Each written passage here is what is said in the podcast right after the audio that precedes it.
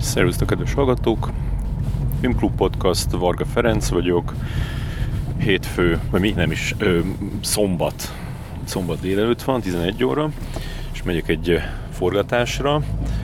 A minden rendben, az a címe a filmnek, és mert a késésbe vagyok, ráadásul a sajtófőnöknek így mondtam, hogy én szeretnék oda menni kicsit hamarabb, és akkor ezért neki is oda kellett jönni hamarabb, és neki valami borda repedése van, tehát így alig tud mozogni szegény, és akkor most hívott az előbb, hogy már ott van, én még itt tekergek, és raktam ki a lányomat, és meg közben meg ilyen nagyon ilyen önbizalomhiányos vezető napon van, mert így egyszerűen már a második izébe is, kereszteződésbe is rám dudáltak, hogy menjek már.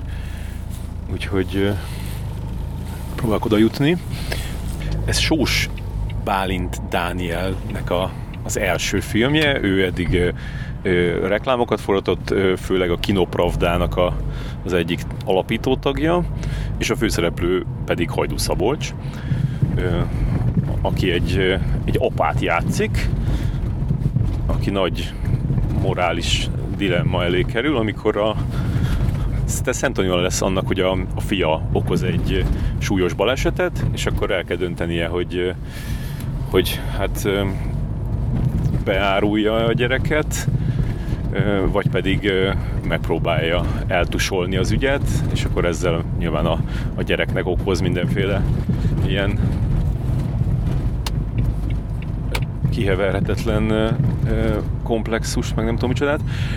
Úgyhogy, úgyhogy ez a film, és akkor vannak benne még, még Szamosi Zsófi, meg Sodró Eliza, meg nyilván a, a, a, gyerek, meg gyerekek, és most a, ezen a mai forgatási napon még ott lesz Baski Sándor is, akit a, akire a Kálóvi Vár is adásból emlékezhetek, neki van Tinitusza, amúgy meg a port.hu-ra ír, meg a, a filmvilágba és, és ott lesz Janka, akire nyilván mindenki mindenből emlékszik. Legutóbb a Színefesztes podcastba tudtuk meg az örömhírt, hogy gyereket vár, és ott az már most már három hónapja volt, akkor gondolom akkor már túl volt a harmadik hónapon, tehát most már valószínűleg hat, most már hatodik hónapban van, biztos, hogy már kerekedik a, a, a hasa, és, és kérdeztem, hogy hogy fogják hívni a, a gyereket, mert fia lesz. Azt mondta, hogy itt elárulja, Úgyhogy, úgyhogy ez, is, ez is egy izgalmas dolog. És a helyszín pedig a MOME, ahova Bucsi Réka járt például, meg Gyenge Zsolt tanít, hogy ilyen mindent a korábbi vendégekhez kössek, és én meg most leszek ott életemben először. Úgyhogy ez is egy jó dolog, hogy legalább láthatom a, a momentumos gondolkozom az előbb, hogy miért, miért, tehát hogy így miért jövök el én szombat délelőtt mínuszfokba ö, valami forgatásra, ahelyett, hogy otthon pihennék. De hát ö, ez, szerintem ez fog kiderülni, ö, hogy miért jöttem el. Itt vagyok a Moménél, elvileg.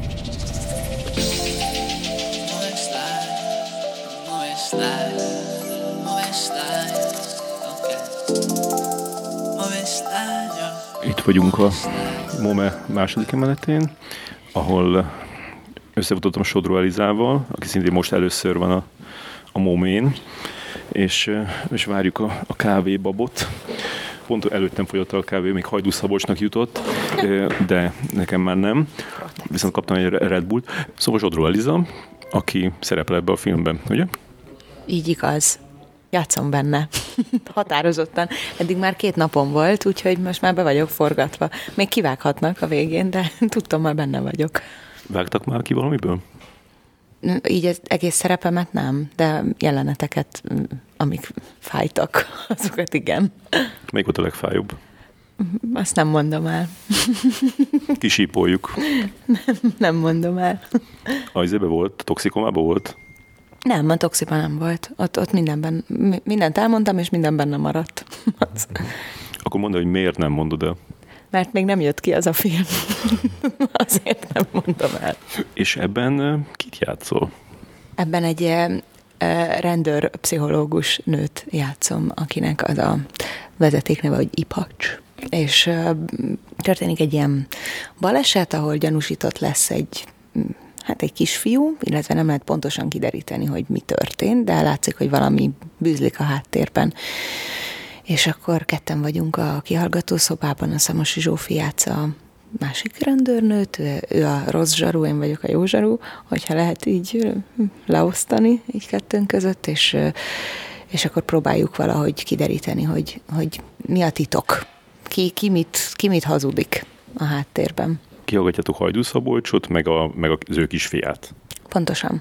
És egyébként a kisfiú, Ágoston, vele együtt játszottunk a foglyokban, és olyan vicces volt, hogy az olvasópróbán így elmondták nagyjából, hogy ki ez a fiú, és hogy Ágostonnak hívják, és így összenéztünk a Zsófival, hogy Ágoston, nem az a fiú, aki a foglyokban volt, és, és egyszer csak bejött, ugye eltelt azóta nem tudom én hány év, és így teljes ilyen foglyok reunión volt ott, a, ott, a próbateremben, úgyhogy nagyon, nagyon örülök, hogy megint találkoztunk összefutottam vele a, a liftbe, nagyon vagány kisfiú, kicsit így félek is az ilyen vagány kisfiúktól. Te hogy vagy ezzel? Hát én nem félek tőle, szerintem jó arc. Én nagyon szeretem.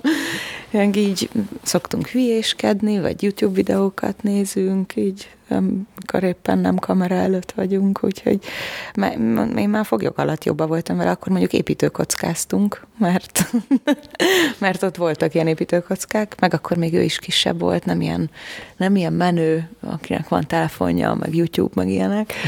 Szóval én alapvetően általában szeretek gyerekekkel dolgozni, meg így könnyedén egy hullámhozra szoktam velük hangolódni, azt hiszem, de aztán lehet, hogy igazából idegesítem őket, és, és nem tudom, mit gondolnak rólam, de hogy igen, így jó a hangulat.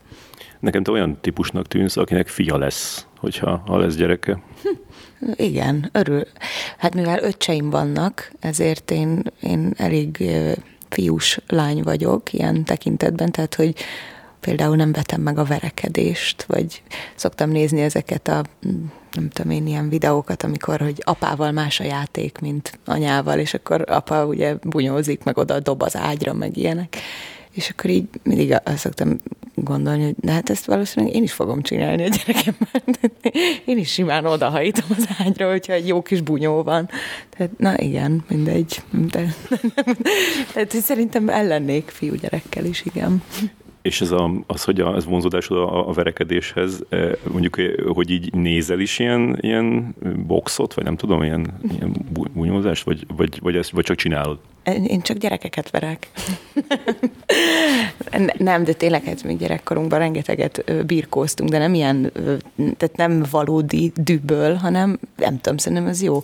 Amúgy, amúgy régen a gyerekkoromban néztem például, Kokónak nagyon drukkoltam mindig néztük a nagyival a meccseit, és nagyon sírtunk, hogyha kikapott, és boldogok voltunk, hogyha nyert, de amúgy nem, nem nézem meg. Meg valahogy így felnőtt koromra lett bennem annyi empátia, hogy nem bírom nézni, hogy felnőtt emberek szétpüfölik egymásnak a fejét. De, de mondom így, gyerekekkel bunyózni, úgyhogy közben én azért vigyázok a testi épségükre, az, az, az benne van. Meg hát végre, végre én vagyok az erősebb. Mert annak idején, mikor aput vertük, mindig ő nyert. És Hajdu Szabolcsal milyen a, a történelmed eddig? Tehát, hogy így dolgoztatok már együtt, vagy? Igen. A színházban, a Radnóti Színházban a Glória című előadást ő Azt láttam is. rendezte. De ez jó volt, nem? Igen. Ugye? Abszolút. Jó, rendben, helyes. helyes, akkor azonos az értékrendünk. Szerintem az egy kivételesen jó előadás lett. Remélem, hogy még fogjuk játszani, most elvileg tervezés alatt van, hogy ezt, mert ugye ez a Tesla laborban lett bemutatva, ami most bezárt, és akkor, na mindegy, szóval Szabival nagyon jó volt dolgozni, és idén is jön, úgyhogy még fogunk vele a Radnótiban együtt csinálni egy darabot, mm, amit ő ír, tehát azért mondtam így, hogy együtt fogjuk vele csinálni, mert valószínűleg nekünk is lesz beleszólásunk valamennyi abba, hogy hogy alakul az a történet. Azt nagyon várom, az ilyen malmozom, hogy számolgatom a napokat, mikor lesz már a jó szabis próba folyamat. Úgyhogy igen, vicces volt így találkozni vele, hogy hogy most, most ugye nem rendezői minőségben van, hanem kollégaként, de de valahogy a Szabi ezeket a határokat, ezeket így jól, könnyedén kezelített, hogy nem tudom, nem, na, nem alakul ki furcsa helyzet attól, hogy most ő rendező volt, vagy akkor színész, vagy hogy hogy működjön, hanem úgy pontosan tudja, hogy akkor melyik szerepkörben mennyi mennyi tere van. Nekem úgy tűnik a, a, a Szabolcs, így a, a színészi alakítása, hogy, hogy így, így, így semmi hamis nincs benne. Tehát én nem látok benne egy, egy momentumnyi hamisságot. Te mondjuk nyilván színészként máshogy nézed. E, igen, hát nincs, de hát most ez ilyen ilyen van, ilyen kategória. Tehát nyilván mindenkit arra törekszik, hogy ne legyen ö, hamis. Hamis akkor leszel amúgy, szerintem, hogyha rossz szöveget kell mondanod, vagy, vagy nem tudod, hogy miért mondod azt a, azt a szöveget. Szerintem az, az okozza azt, hogy hazudsz. Tehát azt kell hazudnod, hogy te ezt a szöveget el akarod mondani. Szerintem ez, ez, ezen múlik. És például a Szabi erre a rendezéseiben is nagyon figyel, nagyon nagy figyelmet fordít rá, hogy ne, az, ne kerüljön olyan helyzetbe a színész, hogy hitelesítenie kell hamis mondatokat, érted? Én ezen már régóta gondolkodom, igen, tehát hogy a színész munkájában persze az is benne van, hogy megkapja a szöveget, és akkor megtalálja hozzá az utat, és valahogy hitelesítse, de vannak annyira rossz szövegek, amikor, amikor tényleg azt érzed, hogy, hogy miért én dolgozom, miért nem az, aki ezt megírta, tehát hogy miért nem felvette érte a fizetését, és én szívok vele és hogy mennyivel egyszerűbb lenne, hogyha egy jó szöveget kéne mondani, nem pedig ezt a vacakot.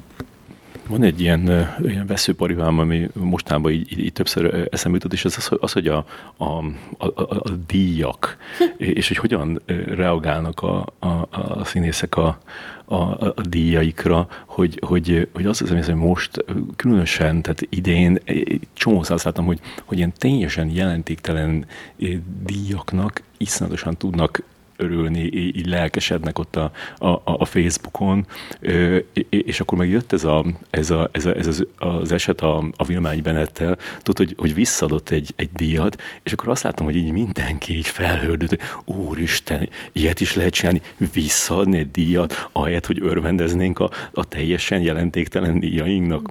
Te hogy látod ezt? Mivel a Bennett hangsúlyosan nem beszél már erről a dologról, ezért én sem vagyok hajlandó erről többet beszélni, mert szerintem túl lett ez tárgyalva. És ez egy jó példa is amúgy, hogy lehet ilyet mondani, hogy erről többet nem vagyok hajlandó nyilatkozni, és ezt fogom is alkalmazni a jövőben, ezt pont tegnap döntöttem el. De, de közben meg én azt az oldalt is tudom érteni, hogy, hogy néha olyan jó örülni valaminek, és ez ilyen tipikusan magyar, hogy, hogy nem tudom, én például nem tudok örülni felhőtlenül. Tehát én, de ez ilyen gyerekkori vizék miatt is, hogy engem szarrá díjaztak általános iskolában, mert minden versenyen vagy első, vagy második, vagy harmadik lettem. De, de mond, úgy minden, hogy helyesírás, hogy matematika, hogy ne, ilyen, és ettől kialakult bennem egy ilyen frusztráció, hogy engem biztos ezért utálnak, és hát tényleg utáltak ki is valószínűleg. Úgyhogy ezért az első dolog, a, ami megjelenik bennem, amikor kapok mondjuk egy díjat, az, az a, az a szégyen érzése, ami előnt, és a frusztráció. De hát, és akkor én ezen szoktam is így dolgozni, hogy, hogy, hogy örüljek már annak a díjnak. Amit azért mondom így, mert annyira jó. Most ugye közeledik a karácsony, és hát a Grinchban, Grinchben, amit nagyon szeretek, ilyenkor mindig, a, én a Kevin helyett a Grinchet szoktam újra nézni. Karácsonykor ugye a kerekes pubi szinkronizálta a Jim Carrey-t, és, és valahogy ez győzi meg, hogy elmenjen abba a karácsonyi buliba, és ő legyen a karácsonyi mókamester, hogy lesz díj díj, kapok díjat, és ez olyan fantasztikus, mert annyira bemutatja ennek tényleg, amit rákérdeztél, a kicsinyességét, hogy na hát, gratulálok a díjathoz, barátom. hogy, igen, igen, tényleg van ebben egy ilyen ilyen dolog, de másrésztről meg igenis hadd örüljön már az ember annak, hogy, hogy mondjuk valami, valamiért megdolgozott, és, és tényleg ezt mások elismerik. Tehát, hogy ez, ez milyen egyszerű lenne ezt csak úgy tudomásul venni, és elfogadni, és egy pillanatig örülni ennek. Szóval biztos van egy arany középút a között, hogy, hogy juhú, megdíjaztak, köszönöm, köszönöm, világbéke, és, és ugye a másik meg ez a jaj, de gáz, kaptam egy díjat. hogy valahol a kettő között lehet találni szerintem egy megfelelő viselkedési módot. Hajdú Szabocs mondott egy interjúban egy, egy tök jó pár mondatot, és ezt fel olvasni neked. Kérem csak, hogy, hogy te mit gondolsz rólam. Azt mondta, hogy én mindig elmondom a véleményem, csak a jó ízlés tart időnként vissza. Függetlenként nem kell eljátszanom semmit, és nem kell félnem semmitől. Azoknak az embereknek viszont, akik nem mondják el a véleményüket, folyamatosan félniük kell, mert bár van nekik, nem merik elmondani. Ez már önmagában is generál egyfajta frusztrációt belül, amikor nem pályázok, vagy kifejtem valamiről egyértelműen a véleményet, a hasonlóan gondolkodók, de a félelemtől csendben maradók azt szokták mondani, jó, de ti megtehetitek. Mi az, hogy mi megtehetjük? Mitől tehetnénk mi meg jobban, mint bárki más? Mi ezt egyszerűen csak bevállaljuk. Bárki bolykottálhatna, megtehetné, hogy elmondja a véleményét. A másik gyakori mondat, mert neked nincs veszteni valód. Semmivel sem kevesebb, mint bárki másnak. Persze alapvetően nincs veszteni valóm, mert én ezt így alakítottam ki a saját fejemben, a saját gondolatrendszeremben, hogy ne legyen. Nem hiszek abban, hogy van veszteni valóm. Sokan inkább megadják és megtagadják magukat, pedig ugyanannyi veszteni valójuk lenne, mint nekem. A legkisebb presztízs vagy anyagi veszteség is óriási dilemmákat okoz a legtöbb emberben. Úristen, mi lesz, ha nem fogom megnyerni ezt a pályázatot, vagy ha soha többet nem állnak velem szóba? Mi van, ha felkerülök egy listára? És akkor mi van? Az jobb, hogyha nem vagy a listán, hanem hajlongsz, és aztán majd úgy basznak ki, mint a macskát szarni? Hát ez nagyon frappáns és jól megfogalmazott álláspont. Igen. Én szeretek listákon rajta lenni. Szeretem, hogyha nem engednek be helyekre. Igen. Akkor legalább tök tiszta a helyzet, hogy ők se szeretnék, hogy oda menjek, és én se szeretnék oda menni. Nyilván most a Szabi a mm, filmes közegről beszélt, tehát hogy így próbáltam így lefordítani magamra, mert én azért szerintem általában el szoktam mondani a véleményemet, hogyha van, valamiről, vagy úgy nem nagyon szoktam magamba folytani. Bár van, amikor öncenzúrát gyakorlok, de az nem a félelem miatt, hanem a lojalitás miatt teszem általában. Tehát, hogy szorongást és frusztrációt okoz bennem az, hogy mondjuk megbánthatok valakit, akit szeretek. És akkor ilyenkor mit tudom én, mondjuk a szüleimről nem mondok rosszat, vagy nem mondok rosszat a, a színházamról, ahol vagyok, de nem azért, mert félek a következményektől, hanem mert tényleg kedvelem őket, és még ha probléma is van, akkor az belül próbálom mondjuk megoldani. De, de azt nem csinálom, hogy, hogy nem teszek semmit, vagy így puffogok, hanem, hanem valóban akkor, akkor azzal az emberrel próbálom kommunikálni, aki ebben változást tud mondjuk elérni. Igen, hát ez az elég kínos lehet, hogyha azért nem szólal meg valaki, mert fél a következményektől. Ez ebben ebben így mm, tudok azonosulni a Szabi által megfogalmazott dolgokkal, hogy én is igyekszem úgy kialakítani az életemet, hogy hogy ne tegyek semmit így félelemből, vagy ne, ne, ne, ne tegyek, na érted, ne, ne azért ne tegyek meg dolgokat, mert, mert félek, ez ilyen dupla tagadós mondat volt az, az, az elég, elég szörnyű, konformista életnek hangzik. És hát mellette meg annyi minden van, és mi van akkor, hogyha, mert ezzel is mindig el szoktam játszani, hogy ugye mi a széle ennek a szorongásnak, hogyha így van, hogy jaj, kirúgnak, jaj, nem lesz több lehetőség, soha többet nem hívnak, és mi van akkor, hogyha nem leszek színész? Tehát, hogy, hogy mi van akkor, hogyha ezt így elzárják ezt a csapot? Egyrészt én akkor is színész leszek, mert már az vagyok. Tehát, hogy igazából attól is boldog vagyok, amikor mondjuk a Covid alatt nem játszottunk, tehát én akkor is megtaláltam, hogy hogy tudok színész lenni, ami, ami azt az örömet, amit a színpad tud nyújtani, azt nekem ugyanúgy nyújtani tudta és akkor majd lesz valami más. Ez biztos, hogy föltalálom magam. Tehát igazából az, ami ilyen állandóan biztonságérzetet ad, hogy én ugye éltem Berlinben egy évig, és hogy ott is így föltaláltam magam, és nem lettem hajléktalan, hanem, hanem így persze kaptam segítséget is, de hogy, hogy valahogy mindig kitaláltam, hogy hogy tudok pénzt szerezni, vagy hogy hogy tudok, és úgy, hogy közben nem aláztam meg magamat, hanem, hanem ilyen nem mindegy, tehát valahogy mindig megoldottam, meg kikeveredtem a helyzetből, úgyhogy annyira én nem félek.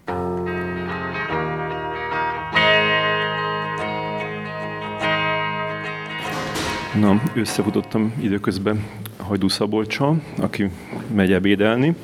Most egy próbán, próbán vagytok túl, az volt eddig? Uh-huh. Valamiért azt érzem, hogy te eldöntötted, hogy ma, ma, csak ilyen hangokat fogsz adni, és nem fogsz mondatokat mondani. Mert megkeresem a Hajdú Szabolcs lapjaimat a füzetembe. Sodró Eliza. Hajdú Szabolcs, szuper. Pont ezt beszéltük itt Elizával, mondtam neki, hogy hogy én úgy látlak téged színészként, hogy képtelen vagy hamis, hamisnak lenni. Hát én nem mindig azt érzem, én pont, pont azt érzem, hogy időnként ez, ez egy feladat vagy kihívás, hogy ne az legyen, tehát ne legyek hamis. Tehát folyamatosan én így készenlétben tartom minden érzékszervemet erre, és abban a pillanatban, hogy érzem, nem csak a saját játékom, hanem az egész helyzeten, hogy az valamitől nem igaz, akkor azt megpróbáljuk, vagy megpróbálom változtatni. Vagy a dialógus, vagy a mozgás, vagy a szereplők egymás közötti viszonya miatt. Tehát ez minden pillanatban, minden percben ez a, ez a fő kérdés. Mondtad most, hogy, hogy, hogy nem kérsz még ebédet. Ez, ez, ez, ez számít nálad, hogy, hogy kaja előtt vagy után hogyan játszol? Igen, amikor ilyen nehezebb, vagy kicsit ilyen koncentráltabb jelenlétre van szükség, akkor én nem szoktam enni, valamikor egész nap nem eszek forgatáson mert el, el mm, álmosít, vagy hogy mondjam, tehát lelazulok, lelustulok, és akkor nem vagyok olyan éles. De rendezőként sem szoktam, rendezőként szinte egyáltalán nem eszek forgatáson. Nem is szeretem ezt a műfajt, hogy ebédszünet. Igen, mert akkor minden, mindenki csak így lelustul, nem? Igen, utána úgy nehéz össze, összerántani a, a stábot ugyanarra a koncentrációs szintre. Idén lettél 50 éves, uh-huh. gratulálok, viszont kurva jól nézel ki. Mondod ezt a kaját, hogy, hogy sokat teszel azért, hogy így, így, így ne veszítsd el a, az alakodat? milyen, milyen izé, kozmopolitan kérdés lett ebből, de mindegy. Hát sajnos azt kell mondjam, hogy ez nekem túl sok közöm nincsen. Tehát sokat nem teszek azért, hogy fizikálisan meg egyáltalán úgy karban tartsam magamat. Amikor van idő, tehát hogy amikor olyan kevésbé vagyok stresszes, akkor úgy vannak ilyen kisebb időszakok, amikor, amikor mondjuk eljárok úszni, vagy futni, vagy kis egyéb sportot csinálok, de alapvetően nem, ez családi örökség. De lehet, hogy, lehet, hogy egyszer csak úgy csuklok össze majd, mint a tangó harmonika, mert belül meg minden pusztul. Igen, ez szokott lenni, hogy, hogy az ember így, így sokáig így nagyon, nagyon és egyszer így, így, így, így le, le, le, leromlik hirtelen. Hát látom magam előtt ezt a, ezt a pillanatot sajnos mert nem kell, mert nekem azt sikerült idén megcsinálnom, hogy így, így, így ne zabáljak annyit, és ne egyek édességet, hogy neked ezzel nincsen így küzdelmed? Nem, én nagyon sokat eszek, egyébként. Tehát úgy értem, hogy rendszertelenül össze-vissza sokat, amikor egyszerre eszek, édességet is eszek, mindent össze-vissza. Gyors az anyagcserém. Szerintem ezen múlik. Meg az, hogy ez a, ez a rendszertelenség, hogy időnként dohányzom, időnként nem, időnként bulizok hosszú éjszakákon keresztül, aztán meg hosszú ideig nem. Így szerintem a szervezetem ezt így nem bírja lekövetni, és így egy ilyen stagnáló nem tudom, 20, 20 valahány éves korom óta ugyanabban a, ugyanabban a súlyban vagyok, és hát nem, nem kell erre figyeljek szerencsére, igen pont 15 éve ö, csináltunk egy interjút együtt, amikor az Off Hollywood jött ki, nem tudom, erre a, a, az Európa kávézóba ültünk, és majd lehetett bent cigizni, és akkor ott, ott meséltél hosszasan a, a, a Petőfi filmtervedről, és most pont a héten jött ki ennek a Petőfi filmnek az előzetese, ezt megnézted? Nem, nem láttam. Mindjárt megnézhetnénk, de, de, de ezt gondolom értesültél róla, hogy, hogy, hogy csinálnak egy Petőfi filmet. Igen, értesültem róla, hát nem nincs sok hozzáfűzni valóm. Szerintem jó, hogy készül Petőfiről film, meg jó, hogy készül mindenféle témában, ami a magyar történelemhez, kultúrához kapcsolódik. Ha nem lenne ez programszerű, hogyha az embereknek, az alkotóknak a saját kútfőjéből önálló indítatásból következne, mint nekem annó a Petőfi, akkor senki nem mondta meg nekem, hogy erről kéne, vagy nem volt ez egy központi direktíva, hogy történelmi, vagy vagy zsáner, vagy ilyen típusú filmeket kéne csinálni, hanem ez egy, egy vágy volt bennem, hogy ezt érdemes lenne jó alaposan átgondolni, feldolgozni, akkor ezzel semmi probléma nem lenne. Most így az a mellékíz, erős mellékíz, hogy, hogy ez egy, ez egy kultúrharc része is. És így nagyon nehéz, szerintem nehéz helyzetben vannak azok is, akik ezt csinálják, hogy igazán jót csináljanak belőle. Beleértve az, hogy elfogult, nem tud elég jó lenni egy ilyen film ebben a kulturális és politikai mikroklímában. Nem tud eléggé jó lenni, hogy ne az legyen az embernek az érzése, hogy hát ez egy akárhogy is valamilyen propaganda célból készül el. És te teljesen letettél a, a, a Petőfi tervedről? Én nem tettem le semmiről. Nem lehet tudni, hogy mit hoz a jövő. Elkészülhet még egy Petőfi film, akár, miért ne? meg sok minden más is. Történel, nekem vannak történelmi uh, filmötleteim is, vagy voltak is, érdekel is uh, sok uh, téma. Meg kell várni a helyzetet, amikor érdemes uh, ilyesmit csinálni. Akkor azt mondod, hogy a az egy, az egy, az egy probléma, hogy, hogy nincs Petőfid, mert hogy te már kiöregettél a Petőfiből addigra, és hogy azt mondtad, hogy ha, ha akkor lesz érdemes elővenni ezt a tervet, amikor, amikor megtalálod a, a, a Petőfit, és aztán mondjuk volt egy, tudod, Sándor Pál csinált egy Vándorszínészek című filmet, amiben a, a Kisvinyászki volt a, a, a Petőfi, mm. gyakorlatilag nem volt kimondva. Amikor őt megláttad, akkor nem gondoltál arra, hogy ez egy ilyen Petőfi-szerű? De, gondoltam rá de akkor már túl, túl pördült a történelmi helyzet ezen a lehetőségen. Igen, hogyha akkor abban a pillanatban a ifja Vigyánszki Attilával találkozom, akkor valószínűleg nagyobb bennem az indítatás, és végigcsinálom azt a projektet. Mondtam nemrég ezt, hogy már nem érdekel a sorsa ennek az országnak, most pedig mégis itt, itt találok egy, egy film forgatásán, Hát igen, itt most sokan, akik mondjuk azt az interjút olvasták, azt gondolhatják, hogy én össze-vissza beszélek.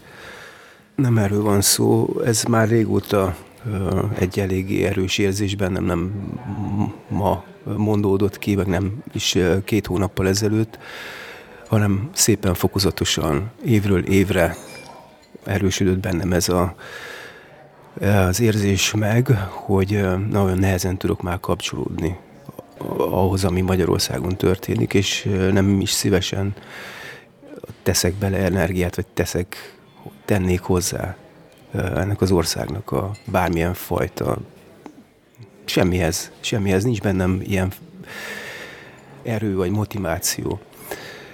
Azt hihetik az emberek, mondom, akik azt, azt olvasták, hogy, hogy ez hogy ez csak egy ilyen elragadtatott érzelmi állapot, és jövőre ki fognak jönni filmek, meg, vannak, meg van ez a film is, de ez mind azelőtti bevállalás, miután én ezt már így gyakorlatilag szépen lezárogattam magamban. Tehát itt van ez a film, amit már hónapokkal ezelőtt ugye bevállaltam, van még ezen kívül négy játékfilm, ami a következőbe fog kijönni, tehát elég, elég erőteljesen jelen leszek rendezőként is, és, és színészként is a következő évben, még színházban is, de de a fél lábon, vagy már szinte teljes testtel én a partvonalon kívül mozgok, tehát más felé készítek elő projekteket.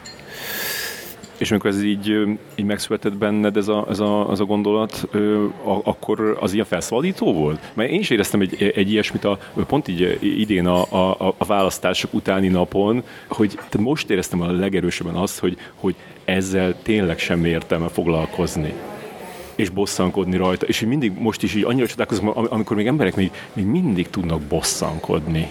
Bosszankodni én is tudok, csak nagyon sok energiát elvisz, meg, meg az nem teljesen igaz, hogy, hogy ne háborítana föl a dolog, csak azt látom, hogy én nem tudok már tenni semmit. Elmentem a falig.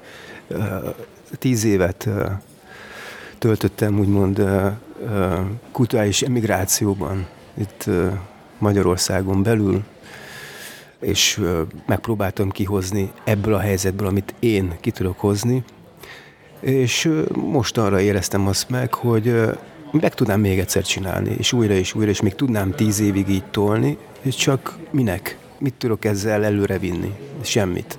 Tehát ezzel is az egy illúzió, hogy én ellenállóként, úgy, úgynevezett ellenállóként bármit is, nem ellenállóként is a rendszer része vagyok, mert az, ez a szisztéma termeli ki az én, vagy provokálja ki az én ellenállásomat is. És én semmilyen szinten nem akarok ilyen összefüggésben ö, létezni, hogy kapok egy szervát, és arra egyet ritörnözök, és erről szóljon az élet, hogy én folyamatosan ritörnözök. Én szerválni akarok, és úgy, ahogy én szeretném. Ezt a filmet ö, meg kellett győzni téged arról, hogy ezt elvállalod, vagy, vagy mi tetszett ebben a filmben? Nem kellett meggyőzni, elolvastam a forgatókönyvet, tetszett, leültem a Bálintal, találkoztunk, találkoztam az operatőrrel, a, gyártás, a gyártási csapattal, a producerrel, mind az egész konstelláció nagyon szimpatikus volt, tetszett a forgatókönyv is, és úgy éreztem, meg láttam magamat ebben a történetben. Tehát az nagyon fontos, hogy az ember, amikor elolvas egy forgatókönyvet, akkor el tudja képzelni magát benne. És én el tudtam magamat képzelni, úgy éreztem, hogy ezt én ezt én végig tudom jól csinálni. És, és biztonságban éreztem magamat az első pillanattól kezdve ezek között az emberek között. Tehát éreztem azt, hogy felkészültek, hogy a próbákon olyan instrukciókat kapok, amik nem eltávolítanak, hanem közelebb visznek, és nem is csalódtam a forgatáson, ez már lassan a vége, és nagyon-nagyon pozitív volt az egész. És milyen embert játszol ebbe a filmben? Milyen embert? Egy embert. Hát tudod, ez, ez sosem különbözik sokban attól, amilyen én vagyok, vagy legalábbis én folyamatosan úgy próbálom meg magamat színészként manifestálni, mondjam, hogy a szerepeket közel húzom magamhoz. Tehát amennyire közel csak lehet. Tehát elképzelem azt, hogy mi lenne akkor, hogyha én egy ilyen helyzetbe kerülnék. Tehát nem eljátszok egy általam elképzelt valakit, aki ilyen helyzetbe kerül, hanem a helyzetet nézem meg, és azt nézem, hogy én ebben a helyzetben hogy viselkednék. És ahhoz képest megnézem a dialógusokat, hogy abban a helyzetben ezeket így mondanám-e, vagy nem mondanám. Hogyha nem mondanám, akkor konzultálunk a rendezővel, hogy ezt lehet-e más, hogyha nem lehet más, hogy akkor megpróbálom azoknak a dialógusoknak az igazságát megtalálni, és azokat a dialógusokat közelebb húzni magamhoz, hogy vajon az milyen motivációból tudnám mondani. És így egyre-egyre közelebb tulajdonképpen teljesen fedésbe kerül a, a karakter az én karakteremmel. Egyébként ezért is megtévesztőek mondjuk azok a filmek, amiket az utóbbi években csináltunk, akár az Ernelláig Farkaséknál, vagy a Békeidő, vagy az új két filmünk, a, az Egy százalék Indián és a, a Kálmán nap, mert ott is a karakterek, akiket eljátszom, vagy akiket, akiket a többiek eljátszanak, nagyon közel kerülnek a saját uh, személyiségükhöz, mert ugyanezzel a technikával dolgozik mindenki.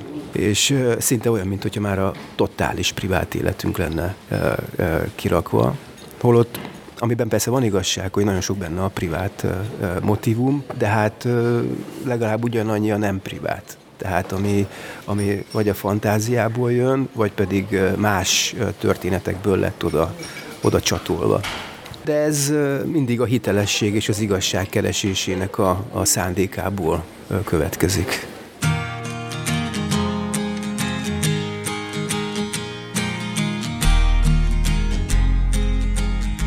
Itt vagyok a rendezővel, Sós Bálint Dániel. Szia! Szia! Eddig reklámfilmeket csináltál, most meg ez az első nagyjátékfilmet, hogy mindig ez volt a terv? Mindig ez volt a terv. Csináltam még a reklámok mellett két kis filmet is, de alapvetően én nem jártam filmes suliba, szóval nekem a reklámok voltak az a filmes sulim. A Hajdu Szabolcs mondta egy interjúban, hogy, hogy amikor elkezd forgatni, akkor ami addig volt a, a nagy terv, meg a nagy vízió, az rommá lesz téve. Te hogy élted meg e-, ezt a folyamatot eddig? Én egyáltalán nem ezt éltem meg, nekem talán inkább az ellenkezője volt, hogy volt egy ilyen kicsit experimentális vízió, igazából előtte nem voltam benne biztos, hogy ez így és ebben a formában működőképes lesz ez a történet, ebben a stílusban előadva.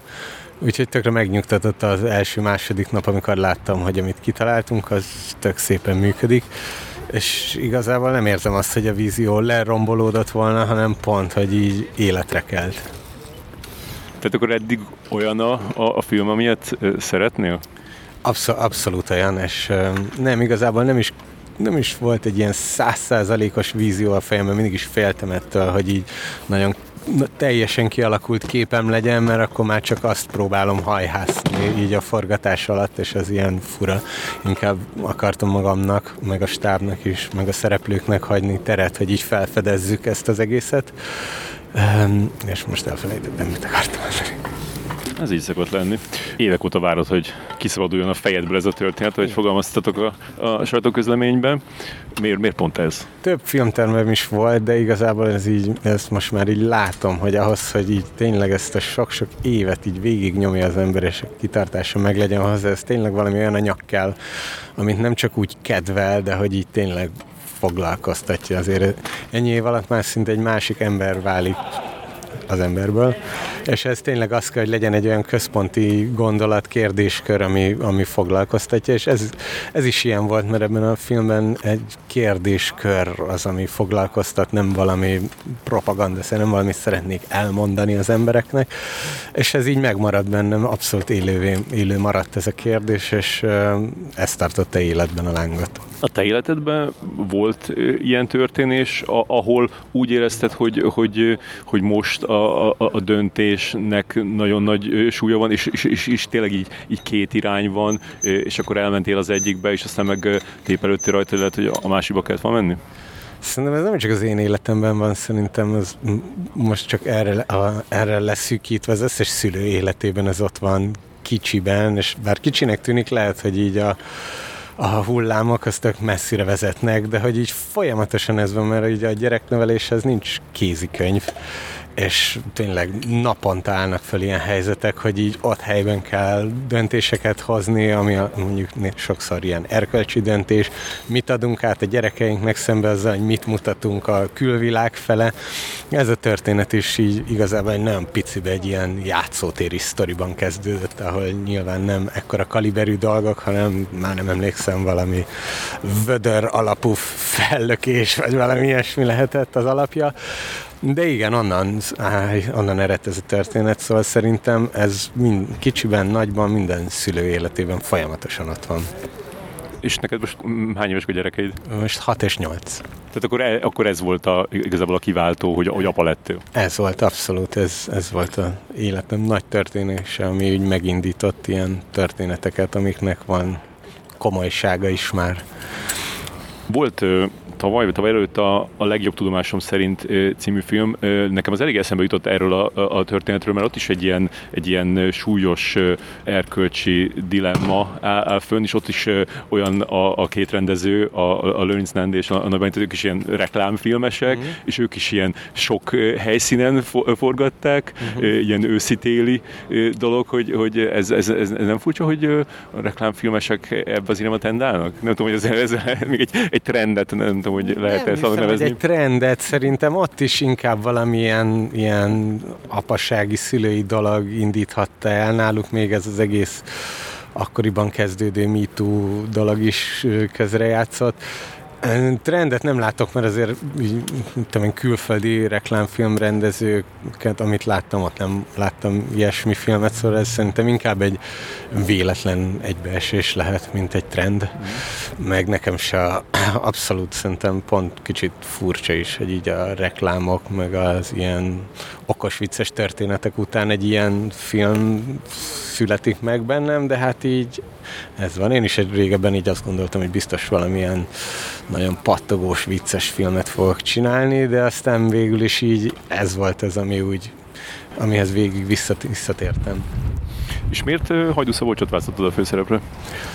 Sokat gondolkoztunk azon, hogy ki legyen a főszereplő, castingoltunk, ki is próbáltunk, tök jó színészeket, és aztán egyszer csak belém nyilalt, hogy Hajdú Szabi, és így mindenki felkapta a fejét, hogy így asszus, persze, hogy a Hajdú Szabi. És egy csomószor így ilyen a casting, nem, nincs, nem lehet megfogalmazni, hogy miért, de hogy így ez a szereplő, ez, ez az ember, és így ő lesz az, ő az a karakter, aki, aki tökéletesen tudja képviselni ennek a történetben az ő karakterének mindkét oldalát, és szerintem ő az, akivel így tényleg igazából végig tudjuk élni ennek a pozitíves árnyoldát, annélkül, hogy ilyen karakteréből hozna valami prekoncepciót felénk. És mit tanultál tőle a forgatás alatt? Hogy érzed?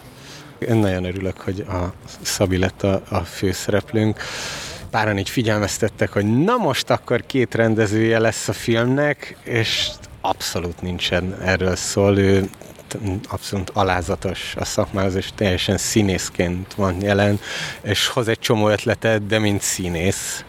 És nagyon jól tudunk együtt dolgozni, és azon kívül, hogy fantasztikus színész, én nem is értem, hogy hogy nincs ő már a világparondon felfedezve. Hát azért már van, hát Kálom Vivajba kapott egy díjat. Ez igaz, jó, akkor ezt most így húzzuk ki, de hogy így nem látom minden magyar filmben. Azon túl végtelenül alázatos a szakmához, nagyon könnyű vele dolgozni, nagyon nagy a kitartása, és csomó humort csempész ebből az egész forgatásban, ami a történet miatt akár egész uh, szomorú is lehetett volna. Menned kell, még azt, hogyha gyorsan tudod mondani, hogy, hogy mit fogsz csinálni az, azután, amikor ennek vége van a forgatásnak? Mármint, hogy nem ma, hanem úgy egyáltalán. Hát valószínűleg neki kezdünk rögtön a vágásnak, és Mm, úgy valószínűleg már egy idő után vissza kell mennem kicsit, vagyis hát így örömmel vissza is megyek is reklámfilmforgatásra, de hát a következő fél évet azért ennek az utómunkálatai fogják eltölteni. Uh-huh. De nincs valamit most így, amiatt, hogy itt ezt nyomod, így, így nagyon hiányzik? A reklámfilmezés? Nem, a bármi tört, ja, mit ja, tudom, hát egy, a családommal, igen, hát szerencsétlenek most, igen, most így az utóbbi egy-két hónapban teljesen kikerültem a családi életből és a családi dinamikákból, úgyhogy most szeretném ezt majd kompenzálni. És talán valószínűleg belekezdek még egy új könyv írásába is.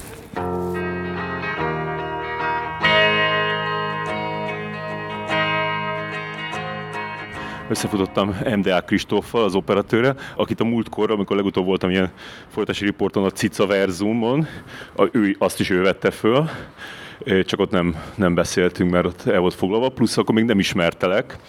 Szia Kristóf! Hello, sziasztok! Azóta volt szerencsénk együtt zsűrizni a, a, a klip szemlén, és akkor ott, ott eltöltöttünk egy kis időt, és nekem az volt a benyomásom rólad, hogy basszus, itt van egy ember, aki, aki nem zavartatja magát semmin, és ilyen teljesen ilyen, ilyen gátlásoktól mentes, de nem, nem ilyen gátlástól, mint nem tudom, Árpa Attila, hanem csak ilyen, ilyen nincsenek ilyen parái. Hát ebben nem vagyok biztos, hogy ez így van. Nagyon örülök, hogyha ez volt a benyomásod, de azért szerintem én egy izgulós ember vagyok sokat szoktam izgulni még mindig a, az összes forgatási nap előtt. Sőt, az az egyik legfontosabb, hogy így sosem engedem el magam, hanem inkább igyekszem nyomasztani magamat azzal, hogy nem jó, amit csinálok. Mert ha azt érzem, hogy jó, akkor az egy ilyen, az egy ilyen lazaságot eredményez, amit én nem, nem annyira bírok, akkor valami rontás mindig történik. Ez kicsit a Rév Marci iskola, nem? Lehet, az biztos, hogy nekünk ugye egy mesterünk volt, a Máté Tibor, én, én inkább onnan származtatnám ezt a hozzáállást.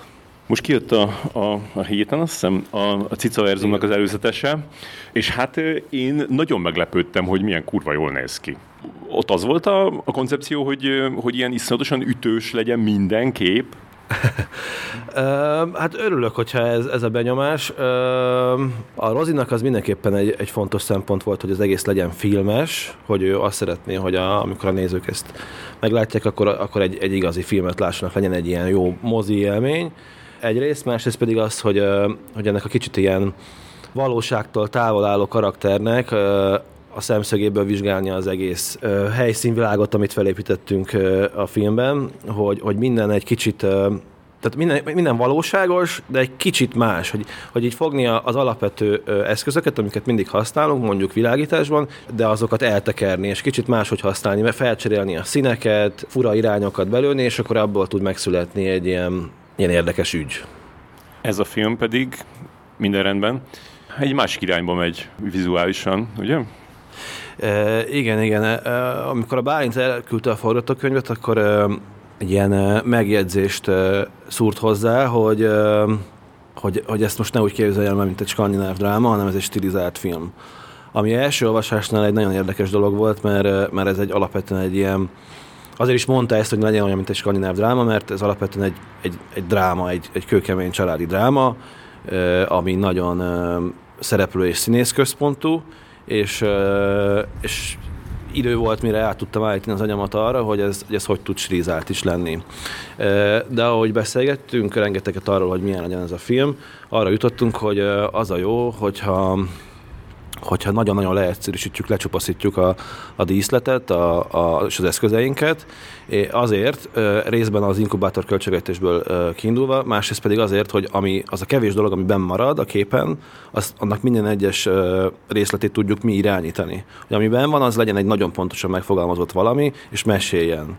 És, és erre, erre be, be, be beleszerettünk ebbe a gondolatba, és ahogy ebbe ebben a, az eszközrendszerben gondolkodtunk, szépen csupaszítottuk folyamatosan lejjebb a, a, azt, amivel dolgozunk, és így lyukadtunk ki ott, hogy ez a film ez talán fekete-fehérben lenne a legjobb. Hiszen a, most nagyon egyszerűen mi a különbség a színes és a fekete-fehér között, a színesben több információd van. És hogyha még azt is elveszítjük, akkor tényleg már csak egy nagyon-nagyon kevés eszköztár, nagyon szűkös eszköztár marad, ami jó, mert azt viszont olyanra, olyanra fejlesztjük, amit a legjobban szeretnénk. Úgy csináltatok azért, hogy színesben veszitek föl, tehát még van visszaút? Hát léteznek ilyen rém történetek a, a filmvilágból, hogy az alkotók fekete-fehérnek álmodták, de aztán végén egy színes jött ki. De jelen esetben nem hiszem, hogy ez történik, de természetesen színesben rögzítjük, már csak azért is, mert az egész koncepció az, az azt kívánja, hogy színesben rögzítjük, mert ez nem egyszerűen fekete-fehér, hanem, hogy is mondjam, mi óckodtunk attól, hogy hogy ez egy olyan fekete-fehér legyen, ami bármennyire is noáros, vagy esetleg nosztalgikus, amit sokszor kijön a fekete-fehérből, hanem mi egy ilyen szürkés, modern fekete-fehéret szerettünk volna meg, megalkotni, ami nem, nem emlékeztet sem a régmúlt filmjeire, sem azokra a arhaizáló művekre, amiket, amiknek itt most nem lenne helye. És egy olyan példa sincsen, amihez mondjuk egy kicsit hasonlít? Amiket most nézegettünk, és, és talán valamennyire iránymutató volt, az a, a, a Róma, a Come On, Come On, a, a legújabb, azt hiszem, hogy Mike Mills film, és, és az ember, aki ott se volt a Coen testvérektől.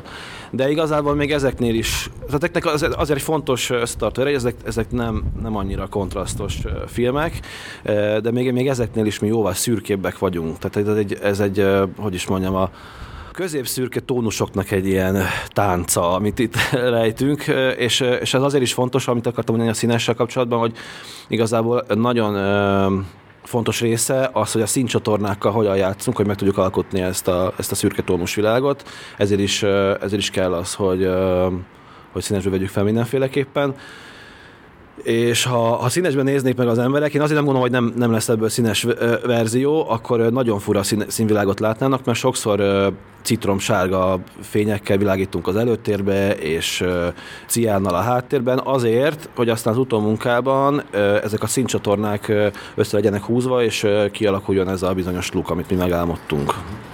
És hogy dolgoztok a rendezővet, egy előre kitaláltátok, így csináltatok storyboardokat, vagy pedig minden reggel így, így átgondoljátok a, a snitteket? Abszolút csináltunk storyboardot. Azt mondom, hogy a film 95%-át lefotóztuk, kitaláltuk, ahhoz nyilván volt egy, egy ilyen világítási koncepció, de ahogy a film alakult, és e- éreztünk rá az ízére, jöttek improvizációk közben, és, és arra a színészekkel való közös munka, mert hogy említettem, ez egy nagyon színészközpontú film, és nagyon jók a színészeink ráadásul, így alakítottunk dolgok, dolgokon. Például sok jelenetet szerintem az, az elején túlplánoztunk, és közben ráéreztünk a, a kameramozgás soknak a, az ízére, hogy itt ebben a filmben nagyon sok mindent egybe lehet tartani, de nem úgy, hogy egy, egy fix totál, hanem hogyha találunk egy olyan szöget, egy olyan mozgás sorozatot, amivel ezt le lehet jól közvetíteni, akkor akkor jók vagyunk, akkor nem kellenek a plánok. És igazából most kicsit furán is fogalmaztam, mert ez nem közvetítés, mert ezek olyan kameramozgások, amik egy, egy ilyen mesélő szemszöget mutatnak valamennyire, és ez azzal is jár, hogy időnként szereplők nem látszanak, kimaradnak, bekerülnek a képbe, kikerülnek belőle, hogy van egy, van egy folyamatos folyása a filmnek. És akkor így, így most így izgulni is lehet, amiatt, hogy, hogy ez így, így hogy fog kijönni? Tehát van benne egy ilyen, mert ez elég ilyen kísérletezésnek tűnik ez, ahogy elmondod. Abszolút, van benne egy olyan törekvés, hogy ez valami más legyen. Abban reménykedünk, hogy ez, és ezt ne, senki ne értse rosszul, hogy ez nem fog annyira hasonlítani a klasszikus magyar filmekre, vagy általában a, a, a klasszikus akadémiai filmezésre, hanem ez egy, ez egy kísérletező dolog. Szeretjük csinálni, és, és ezt a Bálint is nagyon pontosan mondta, hogy az a lényeg, hogy nekünk tetszen, elsősorban, és hogyha nekünk tetszik, ami ezt érezzük, hogy ez jó, akkor remélhetőleg a nézőknek is fog. És volt olyan, hogy az első egy-két napon még így, így vaciláltatok, hogy ú, biztos, hogy jó ötlet ez? Nem kéne vissza, visszamenni?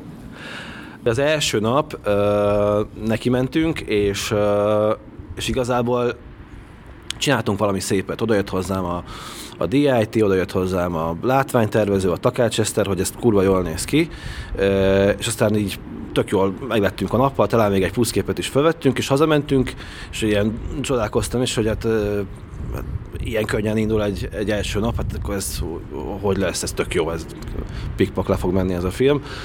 És aztán hívott a Bálint, hogy ez nem elég bátor hogy ennél, ennél jobban el kell tolni ezt az egészet. És akkor vakartam, vakartam a fejemet, és akkor másnap elkezdtük tényleg áttolni ebbe a, ebbe a, ebbe a nagyon szürke, nagyon kísérleti világba, ami aztán végül is szerintem nagyon jó ötlet volt. Az M-et azt azért raktad a nevedbe, mert hogy, hogy lett a Deák Kristóf az Oscar díjas mindenki rendezője? Igen, igen, persze, hát ez egy ilyen nagyon sorsfordító pillanat volt, mert amikor azt hiszem, hogy shortlistes lett a, a mindenki, akkor, akkor, akkor az én életem is felbojdult, és egy pillanat alatt jelentek meg újságírók, de rég eltűntnek itt rokonok is bejelentkeztek, valamiféle anyagi remény Anyagi juttatás reménye. anyagi juttatás reményében, igen.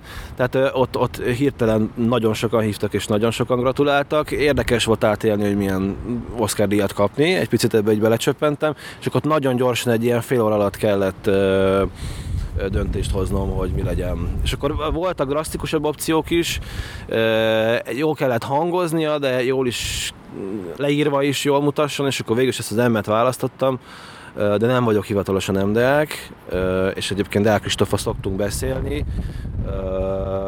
Alapvetően jóba vagyunk, szoktunk egyeztetni, hiszen vannak még, mint most is félreértések. De már kezdi meg, fel, hogy mondjam, megérteni a szakma, hogy, hogy mi külön emberek vagyunk, de vannak ilyen váratlan hívások, hogy, hogy na most akkor a nem tudom, kicsoda piros ruhában legyen És akkor mondom, hogy persze, de nem tudom ki az, és nem tudom miért. És akkor, és akkor szólok neki, vagy, vagy mondom, aki hívott, hogy, mondom annak, aki hívott, hogy, hogy, hogy akkor ez félrement.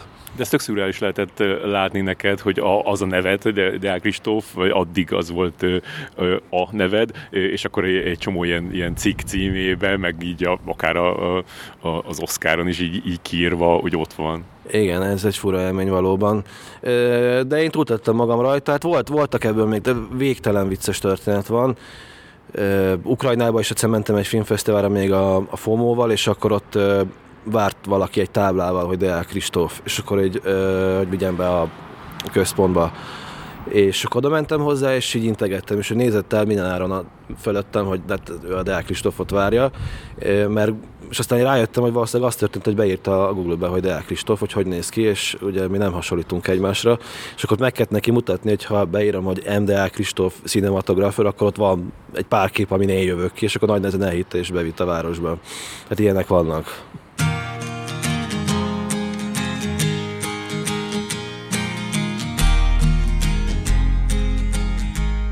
Vagyok a film egyik producerével, Farkas Ádám. Sziasztok! Emdál Kristóffal már szóba jött a, a mindenki, ami felkavarta az ő életét. Tiédet azt hogyan kavarta föl? Hát abban felvételvezető voltam, az egyik felvételvezető, ráadásul ugye ott is a Szamosi Zsófival dolgoztunk együtt, és hát hogy kavar föl egy, nem tudom, 22 éves embert egy Oscar díjas film, ami nem tudom, nem volt előtte még soha. Egyébként az volt abban a durva, hogy mikor elolvastam a könyvet, akkor, akkor én bedobtam, hogy szerintem ebben benne van benne van ennek az esélye. És akkor tudod, ilyenkor mindenki, mindenki azt mondja, hogy persze, tudtad előre, de hát most látod. És te hol voltál, amikor ez az Oscar dolog történt?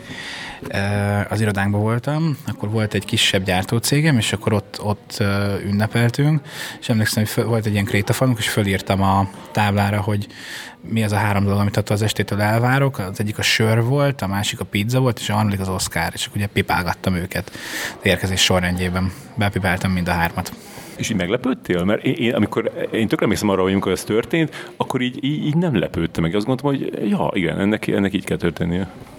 Én sem lepődtem meg, mert ugye az volt az az időszak, amikor, amikor Trump került hatalomra, és azt éreztem, hogy nagyon benne van az amerikai közönségben, hogy, hogy, hogy szívesen néznek meg egy ilyen példabeszédet a, a hatalomról való, vagy a hatalommal való visszaérésről, meg, meg arról, hogy mi van, mikor, mikor valaki nagyon erőteljesen akarja irányítani a, a társadalmat, és, és szerintem ezt látták benne elsősorban. Hogyan kerültél a filmbe? Már gyerekkorod óta érdekelt a dolog? Igen, valószínűleg ebben főleg Jim Carrey lehet a hibás. Elindítottam a filmnézést ezen a vonalon a 90-es években, és akkor így egészen világos lett, hogy valamit a filmmel kapcsolatban akarok csinálni. Melyik Jim Carrey filmnél szálltál be? Mask. Öt, ötnél nem lettem több, mikor először lettem. Úgyhogy akkor ezt így, ezt, így, ezt így összekaptam, és akkor tudtam, hogy, hogy, hogy ez a filmezés ez valami csodálatos dolog, és ezt akarom csinálni. Akkor viszont azt nem tudtam, hogy mennyire rohadt nehéz. Ezt nem mondta, nem mondta senki, olyan könnyednek tűnt. És mit szeretsz benne? Az eredményt nem a forgatást. Arra például rájöttem, ez mondjuk kellett az, hogy legyártsam a hadikot, hogy főleg az a szakterület, amit én csinálok, ami ugye eddig a gyártásvezetés volt, most meg a produceri része, ez nem mindig annyira fán a terepen, tudod, amikor megyünk a sárban, és ugye én az a személy voltam, aki ez mindenki problémával jön, senki nem azt mondja, hogy jaj, de jó, itt vagyunk, de szépen süt a nap, tök jól itt vannak az eszközök, hanem mert hogy ez, ez ugye evidens, nyilván nem mondják, tehát nem is kell elvárni tőlük, de hogy én voltam az a személy, az, ennek az ellenkezőjével jöttek, hogy figyelj, már esik az eső, nincs itt ez az eszköz, nyűgös a színész, mindent ugye nekünk kell kezelni, szóval ez nem volt annyira fán, viszont mindig fán a végeredmény, még mikor büszke lehetsz rá, amikor szeretik az emberek, és akkor azt érzed, hogy jó, hát akkor ebbe végül is megérte belepakolni egy évet az életedből, mivel annyira sok nincs és, eh, és akkor szívesen, szívesen, szívesen csináltam. Szóval én e-, ezért csinálom főleg. Kivéve ennél a filmnél, ez az első film, amit így végig elvezek. Tehát ez így nagyon jó. Nem tudom, hogy azért, mert pici a léptéke, viszont ahhoz képest hosszú, ez, ez, ez nem így szokott működni. Tehát vagy az van, hogy csinálsz egy csóró filmet hat napig, és akkor mindenki beúzza a nyakát, és akkor ez egy ilyen jó, jó buli tud lenni.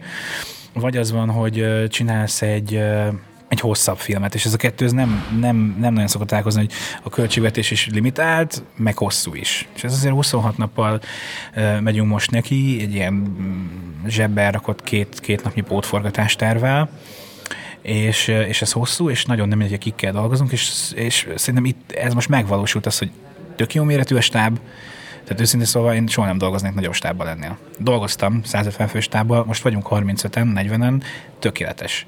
Nem zavarjuk egymást, nem kell nagyon sokat várni mindenkire, nem egy ilyen óriási mamut szervezet, ami már abszolút nem a lényegről szól, nem mindenki csinálja a dolgát. Szóval szerintem így kell filmet forgatni, csak nem tudom, mindenki kereshetne többet, és akkor, akkor ott lennénk, ahol kéne, szerintem. Uh-huh. És most már a végéhez közeledik ez a forgatás? Idén még eh, a mai kívül két napunk van, és akkor jövőre van eltartalékolva három, az a rendes játékidő, és akkor a hosszabbítás, ez a plusz két nap, amit így én nem tudom, nyílt titokként kezelünk. De ezt azért kalkuláltuk előre, mert elég sok inkubátorfilm leforgott már előtte, a mi filmünk előtt ahhoz, hogy tudjuk, hogy biztos, hogy szükség van rá.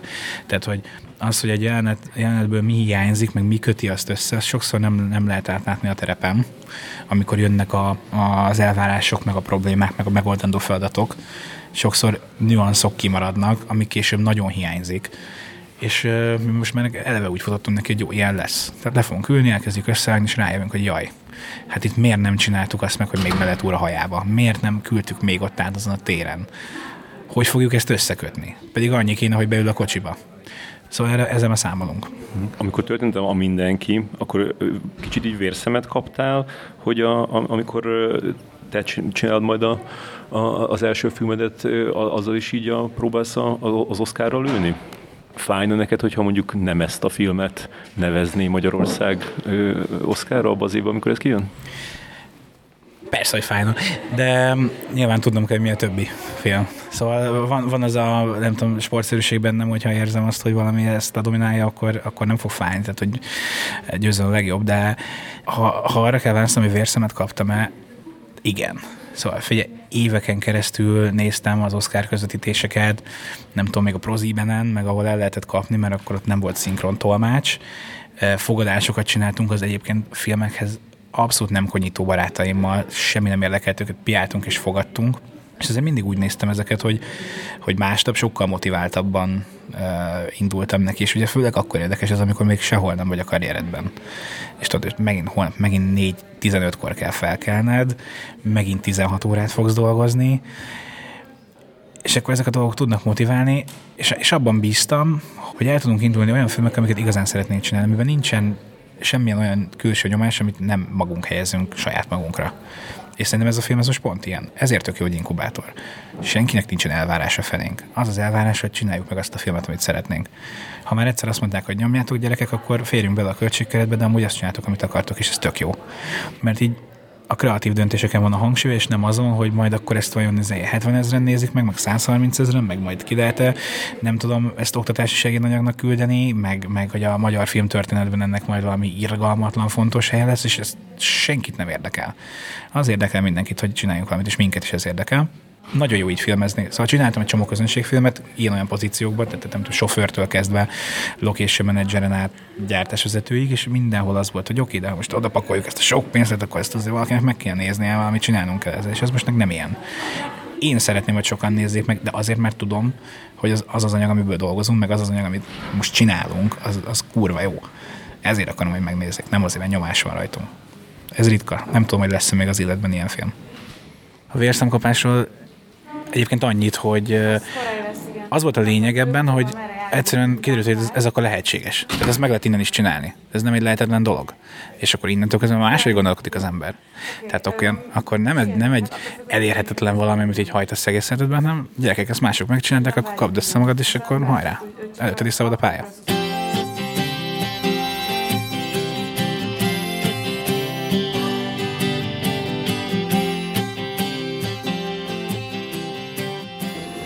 Itt vagyok Szamosi Zsófival. Szia Zsófi! Szia! Mit játszol ebbe a filmben? Egy nyomozót, nyomozó nőt. Mindig is vártam erre a szerepre. Nagyon szerettem volna egy jó ideje nyomozót játszani, és most itt az alkalom. És olyan, ahogy elképzelted? Ez, ez csak egy vicc volt most a részemről. Tehát biztos, hogy akartál nyomozót játszani, amikor színész lettél, nem? Gyerekkorodban. Nem, inkább már felnőtt koromban. Szerintem gyerekkoromban királylányokat akartam játszani. De mondjuk ez, a, ez a, az alaptípus, ez, ez nagyon közel áll, tehát hogy egyszer szívesebben, vagy szívesen kibontanék majd egy ilyen karaktert jobban. Ebben a filmben ez egy mellékszerep, tehát nem lehet nagyon sok árnyalatot csinálni belőle, vagy nem tudunk meg róla sokat, de, de egy érdekes karakter és fontos figura a filmben. Uh-huh. Most el kell menned? Most azt történik? Menjek? Uh, igen, de itt van. Ja, jó. Na, Zsófinak most meg kell csinálni egy jelentét, ami az volt, hogy kisétáltál egy ajtón, és elfordultál arra, itt mi volt, a, a, amit kellett csinálni? Gondolom, az például, hogy a hajadat ne fújja a szél a szemedbe. De belefújta, mert majd ilyen szeles nap van. Hát a feladatom most annyiban merült ki, hogy egymásra néztünk Szabival, majd én tovább mentem. És ebből a tekintetből neki valamilyen következtés, következtetéseket kell levonnia, vagy valami minden esetre zavarba ejti benne. Csináltad az Egy nap című filmet pár évvel ezelőtt, amiben egy három gyerekes anyát játszol, és ö, utána ö, lettél ö, te is anya. Az anyaság tapasztalatából így visszatekintve ez egy napra valamit máshogy csinálnál? Fú, hát ezt, ezt nehéz megmondani meg már nincs is előttem annyira pontosan, hogy mikor ott mi volt, szóval, hogy már nem annyira friss az egész emlék. Tehát már több mint öt éve forgattam, vagy öt éve forgattam. Egyszer volt egyébként, amikor valaki azt mondta, hogy ott bukik le, hogy nincs gyerekem, hogy amikor átszaladunk a Margit körúton a zebrán, a kisfiúval, aki egy ilyen három-négy éves gyerek, és egy kis motoron ül, hogy akkor nem fogom meg a kezét.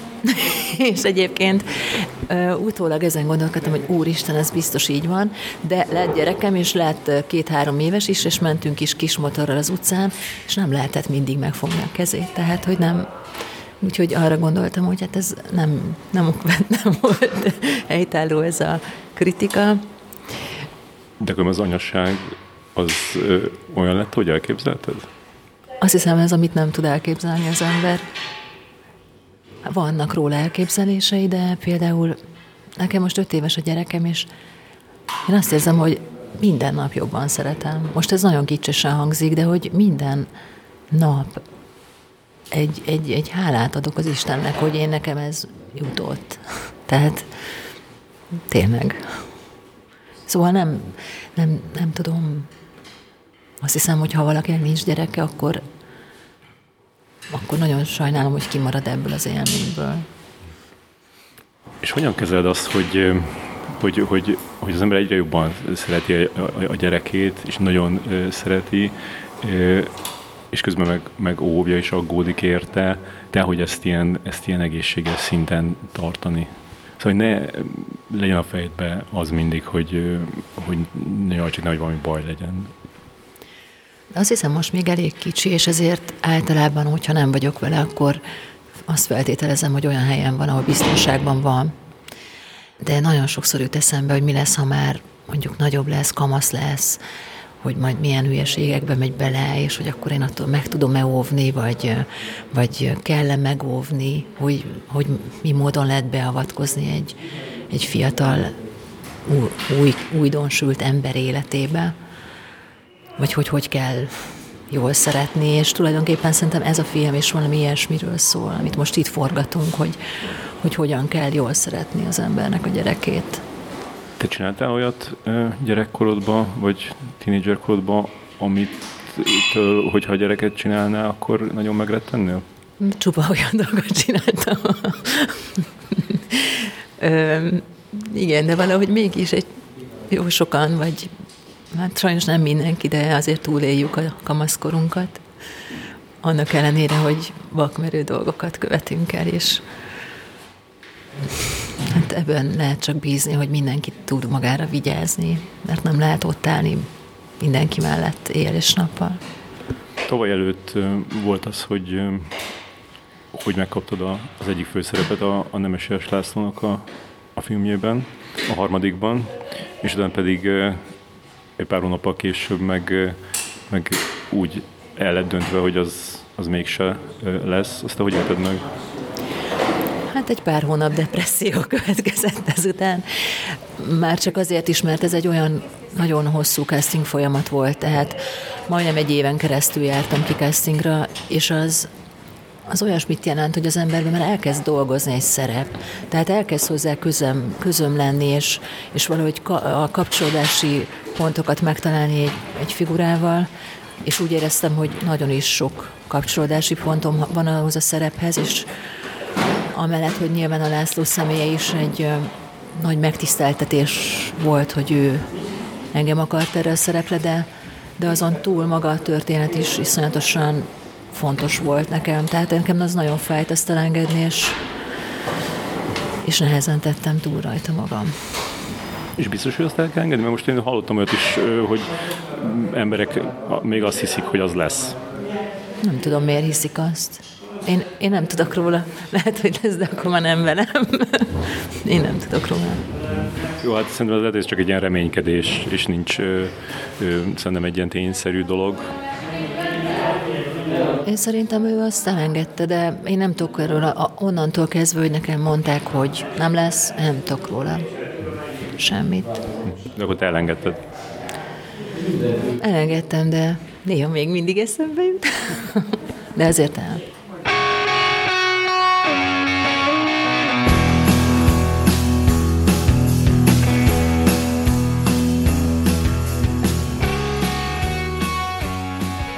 Összefutottam Jankával, sajnos Baski Sándorról kiderült, hogy lesérült, és ő nincs itt, úgyhogy nem tudjuk megbeszélni a az újabb tinnitusos sztoriait. Janka, te mit gondolsz a forratási riportról úgy általában? Hát ez nem stábja válogatja, ez egy, ez egy jó fejstáb, aki itt van, és ők hajlandóak ilyen rugalmasságra, de azért nem sok helyről mondható el. Melyik a kedvenc forratási riportod, amit olvastál életedben? Nem nagyon szoktam őket elolvasni. Hát, mert én, én ezekre inkább járok, meg én a, én a esetek jelentős százalékában inkább csak fotózni szoktam, és most is ezt csináltam itt, és az élvezetesebb, mint amúgy ezt utólag. Nem egy olyan műfajban ilyen nagyon kreatívnak lehet lenni, az itt mégiscsak idézetek vannak, meg tájleírás, meg nem tudom. Meg azt is érzem, hogy, hogy valahogy valami ellenérdekeltség, tehát hogy ami igazán érdekes a, a forgatásokban, azt nem szeretnék, hogyha leírnád, mert hogy, mert hogy azok, azok mindig azok a, a, a, a hibák. Hát nem a részletek, amiket nem akarnak elárulni előre, ugye ez is egy olyan, sajnos a forgatási riport is egy olyan műfaj, hogy azt is vissza kell küldeni, mert itt aztán itt elmondanak valami spoilert, és akkor, és akkor kiborulnak a producerek, úgyhogy nem tudom, tőled kértéke vissza, vagy te voltál-e hajlandó visszaküldeni ezeket a riportokat, de mindig. Mindig vissza kell küldeni, igen. Nekem az egyetlen, ami, ami, ami úgy éreztem, hogy, hogy itt, itt, itt valamit szóval érdemes volt megcsinálni, az, amit a kincsemen csináltam, mert hogy, mert hogy ott, ott volt egy sztori, hogy, hogy, hogy kiderült, hogy a, a Vajna nem akarta a Nagy Ervint, és akkor ez, ez valahogy így benne maradhatott, és akkor ez, ez, ez, ez legalább érdekes volt valamennyire, de különben, hogyha egy forgatási riportot olvasol el, akkor az, a, amit a David Foster Wallace csinált a, jó, van, a Lost Highway forgatásán. A David Foster Wallace volt kint a Lost Highway forgatásán, és mindenkit megkérdezett a vizé, hogy így mit mesélj a karakteredről, meg ezeket a klasszikus kérdéseket tette fel? Hát nem annyira, mert igazából olyan az a, az a cikk, vagy hát igazából egy, egy, nem is egy cikk, hanem egy, az, a, a, én a könyvébe olvastam, és ott mm. azt hiszem 80 oldal a könyvbe, a, a Premier magazinban kicsit rövidebb verzió jött le, de, de igazából egy ilyen teljes ilyen, ilyen értekezés David Lynch teljes karrierjéről, mm. plusz az is, hogy a, a, abból is azt a, azt a momentumot érezte meg a legjobban, hogy, hogy leírja, hogy ez a Baltazar Getty egy mekkora faszkalap.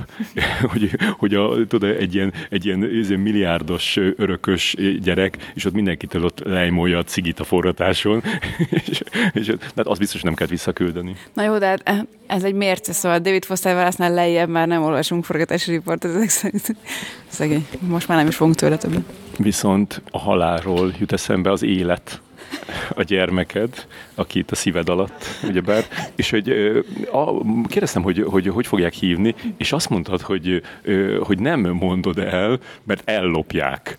A nevet, igen. Hát most nem fogom itt, ha valakit érdekel, akkor személyesen engem nyugodtan megkérdezte, és megkérdezte, mondtam, hogy majd itt elmondom. Egyrészt cseten kérdezte, de cseten még nem kérdezte, soha senki nem mondta meg, gondoltam majd itt. Mert azért a reakciókat jó látni. Ettől függetlenül nem fogom, hát ez nem olyan babona, mert ugye a barátok meg az ismerősök már tudják meg, mi így hívjuk, úgy hívjuk, hogy annyira nem spéci, csak szerintem egy tök, tök jó név, és uh, ilyen ezrek hallgatják ezt az adást, és hirtelen mindenki így fog hívni a gyerekét, az, lehet, hogy látjuk hogy az ilyen népszerűségi görbén, hogy nem a Bence lesz a legnépszerűbb, hanem a... Köszönöm, hogy, hogy ennek az adásnak ekkora hatást tulajdonítasz. Azon gondolkoztam már, hogy... Milyen anya leszek? Vagy mire gondolsz? Akkor melyik volt az első forgatás, amire te kijöttél? Nem emlékszem. Lehet, hogy... Lehet, hogy rossz Budapest, versek? Budapest Noir. És sőt, ott ráadásul ilyen statisztaként voltam, úgyhogy egy kicsit olyan volt is a sztori, de hogy az volt, igen. Talán. És abban benne maradtál? A bokám. Konkrétan nem látszik semmi, de hogy egy, egy ilyen vonal, a keletében volt a felvétel, és akkor amúgy ott kezdtem el tisztelni minden statisztát, és ö, jöttem el, hogy soha többé nem akarok statisztálni. Ez egy borzasztó dolog. Ott ülsz sminkbe, hat órán keresztül, ott aludtak az ilyen katonának az arcok, és akkor elkezdett a felvétel, és most csak be se kerültem a filmbe, szóval nem kösz. Miért neked mi volt az első? Szerintem a kamélán különben de az egy étteremben volt ö, ö, szerencsérem, és megkezdtem Nagy Ervintől, hogy hogyan csinálta meg a, a ledarálnak eltűntem az, amikor így eldől, így, puf, tudod, így, így eldől, mint egy fa. Ö, és, ö, és nem számított erre a kérdésre. Jó sztori volt? Végülis olyan, igen, mondta, hogy így... matracot és ennyi. Ö, nem, hanem a, hanem a tompítást tanulta meg, valami judo, nem tudom milyen tompítást. Azt akartam megkérdezni, hogy amikor megszületik a gyereked, és akkor nyilván megváltozik az életed, mert hirtelen mással kell foglalkoznod, ö, arra már kitaláltad azt, hogy így, így, így mit szeretnél akkor nézni, olvasni, hallgatni, ezen gondolkoztál már? Vele, vagy mag, egy magamban? Mire gondolsz? Én etetéskor mindig a trónok harcát néztem. Jézusom, szegények, miért pont az? De fülhallgató. Ja, jó. Hát valami nagyon régóta szeretném a Seinfeldet megnézni, és akkor lehet, hogy ez egy 20 perces, nem? Fél órás egy Seinfeld? Igen. Na, az például egy tök jó dolog lenne. Nem hiszem, hogy fogom, de az például tök jó lenne, meg, meg lehet az ő agyi fejlődésnek is jót tenne, hogy a Seinfeld menne hát. Nem, nem tudom, mi van jó tipped? A Seinfeld a legjobb tipp. Na, hát akkor.